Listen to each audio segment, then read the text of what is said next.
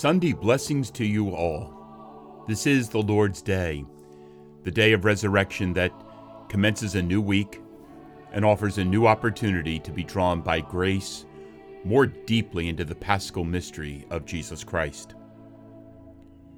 Through the gifts of the Holy Spirit, may each of us graciously respond to Jesus' invitation to live more deeply his passion, death, and glorious resurrection and ascension, and be drawn into loving communion with God our Father. You are listening to Encountering Jesus with the Church Fathers, a podcast pondering patristic commentary and insight on the sacred scriptures, the sacred liturgy, and living as a disciple of Jesus Christ. I am your host, Father Mark and I welcome you to this podcast on the 31st Sunday in Ordinary Time. Guiding us this Sunday in opening the Word of God is the priest Saint Jerome, one of the four great Western Fathers of the Church. He was born into an economically comfortable family around the year 345 in Stridon, near the city of Emona present day Ljubljana, the capital of Slovenia. Around the year 360, Jerome went to Rome and honed his study of Latin. During his studies, he befriended Rufinus, an important figure in early Christian writings, and amassed an impressive library of Latin classics which he pored over with intense study. While studying in Rome, he enjoyed a very worldly life, yet was intrigued by Christian texts and practices. In his commentary on the book of the prophet Ezekiel, Jerome writes While I lived in Rome as a youngster and was being trained in the liberal arts, together with others of my age who shared a common purpose. I used to visit the tombs of the apostles and martyrs on Sundays, and to enter the crypts frequently, where on either side of the visitors, bodies were buried in the walls, dug deep into the earth. St. Jerome was baptized in Rome in 366 but does not give us any details of his conversion. Shortly after his baptism, he went to the city of Trier and there became acquainted with the ideals of Eastern monasticism.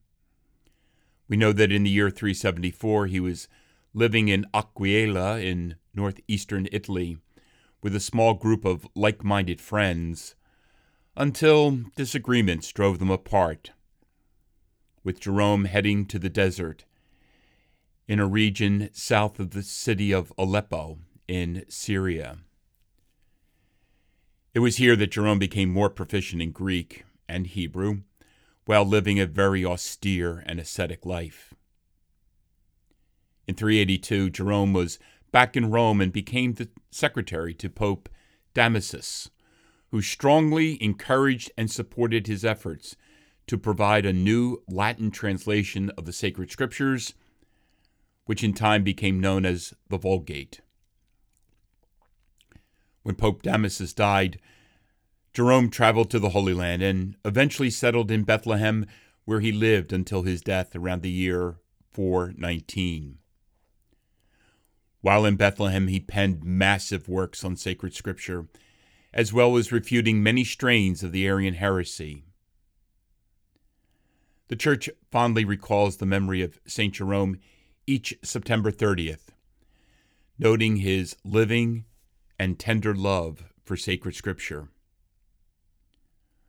For the saintly translator and commentator of Scripture, ignorance of Scripture is ignorance of Christ. This Sunday, we listen to an excerpt from his commentary on the Gospel of Matthew, wherein he ponders Jesus' teaching proclaimed at Mass this Sunday.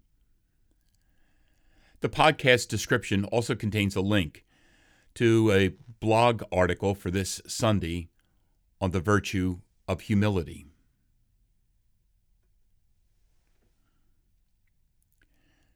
St. Jerome quotes scripture quote, Then Jesus spoke to the crowds and to his disciples, saying, The scribes and Pharisees sit on Moses' seat.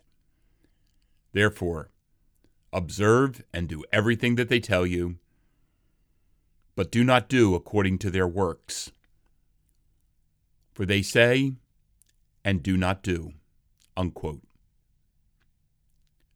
What could be gentler? What could be more kind than the Lord?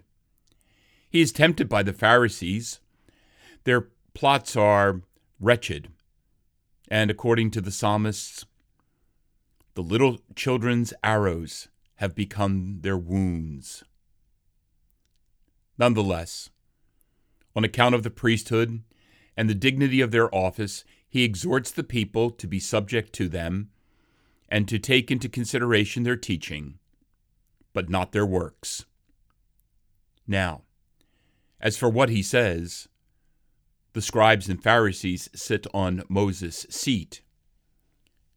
By seat, he is pointing to the learning of the law. Therefore, we ought to understand this as referring to both what is said in the psalm He does not sit on the seat of pestilence, and He overturned the seats of those selling doves. Quoting scripture, Jerome continues They bind heavy burdens, hard to bear, and lay them on men's shoulders, but they are unwilling to move them with their finger. Unquote. This has general application to all teachers who command grand things but do not do lesser things. Now, one should note that the shoulders, finger, burdens, and chains, which which the burdens are bound, are to be understood spiritually. Quoting scripture once again, St. Jerome states, But all their works they do are in order to be seen by men. Unquote. Therefore, whoever does anything in order to be seen by men is a scribe and Pharisee. St. Jerome continues to quote sacred scripture For they make their phylacteries broad and their fringes long, and they love the first place at feasts and the first seats in the synagogues, and salutations in the marketplaces, and being called rabbi by men. Unquote. Woe to us, wretched ones, to whom the vices of the Pharisees have passed. The Lord, when he gave the commandments of the law through Moses, added at the end, You will bind these on your hand and they will be unmoved before your eyes. And this is the meaning My precepts are in your hand, that they might be fulfilled in conduct. Let them be before your eyes, for you to meditate on them day and night. The Pharisees, interpreting this perversely, wrote on small parchments the Decalogue of Moses, that is, the ten words of the law. Folding them up, they even bound them to their forehead and made a crown, so to speak, on their head, so that they would always be moving before their eyes. The Indians and Babylonians do this up to the present day, and among people, the one who has this crown is judge as religious. Moses had commanded something else too that in the four corners of the robes they should make crimson fringes to distinguish the people of Israel.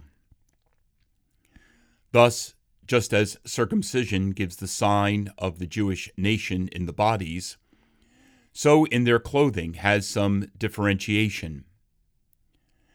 Superstitious teachers who were desirous of publicity among the people and seeking a profit from little women made their fringes long and bound very sharp thorns to them. They did this, evidently, so that as they walked about and sat down, they might at times be pricked. And by this reminder, as it were, they would be drawn back to their duties towards God and ministries in this service. When the Lord had said, all their works they do in order to be seen by men, he was making a general accusation. But now he divides it into parts. They called those little depictions of the Decalogue phylacteries, because whoever had them had his own protection and fortification, as it were. Now, the Pharisees did not understand that these things need to be carried in the heart, not in the body. But chests and boxes hold books and do not have the knowledge of God. Among us, there are superstitious little women who keep doing this up to the present day with little gospels and with the wood of the cross and things of this sort. They have zeal for God, to be sure, but not according to knowledge. Straining out a gnat, they swallow a camel. There was a small and short fringe of this sort that had been commanded from the law.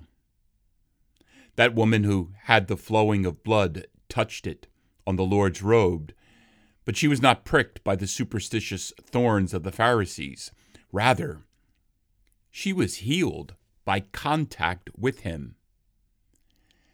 And since they make their phylacteries broad and their fringes long in vain, since they desire glory from men, they are exposed in the remaining matters.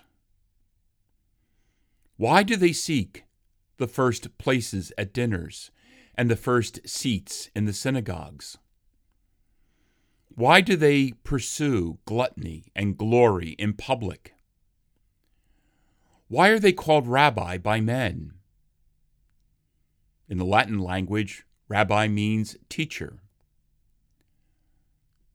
Finally, he adds, quoting sacred scripture, But you are not to be called rabbi, for one is your teacher, and do not call anyone your father on earth, for one is your Father who is in heaven nor shall you be called teachers, for your teacher is one, the Christ. Unquote. No other should be called teacher or father except God the Father and our Lord Jesus Christ. Father, because from him all things are. Teacher, because through him are all things or because by his dispensation in the flesh we have all been reconciled to God. It is asked why, in contradiction to this command, the apostle claims that he is the teacher of the Gentiles. Or how is it that in common language, especially in the monasteries of Palestine and Egypt, they call one another Father?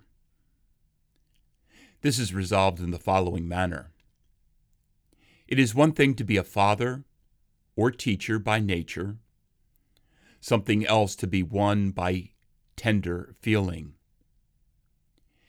If we call a man father, we are conferring honor to his age. We are not pointing out the creator of our life.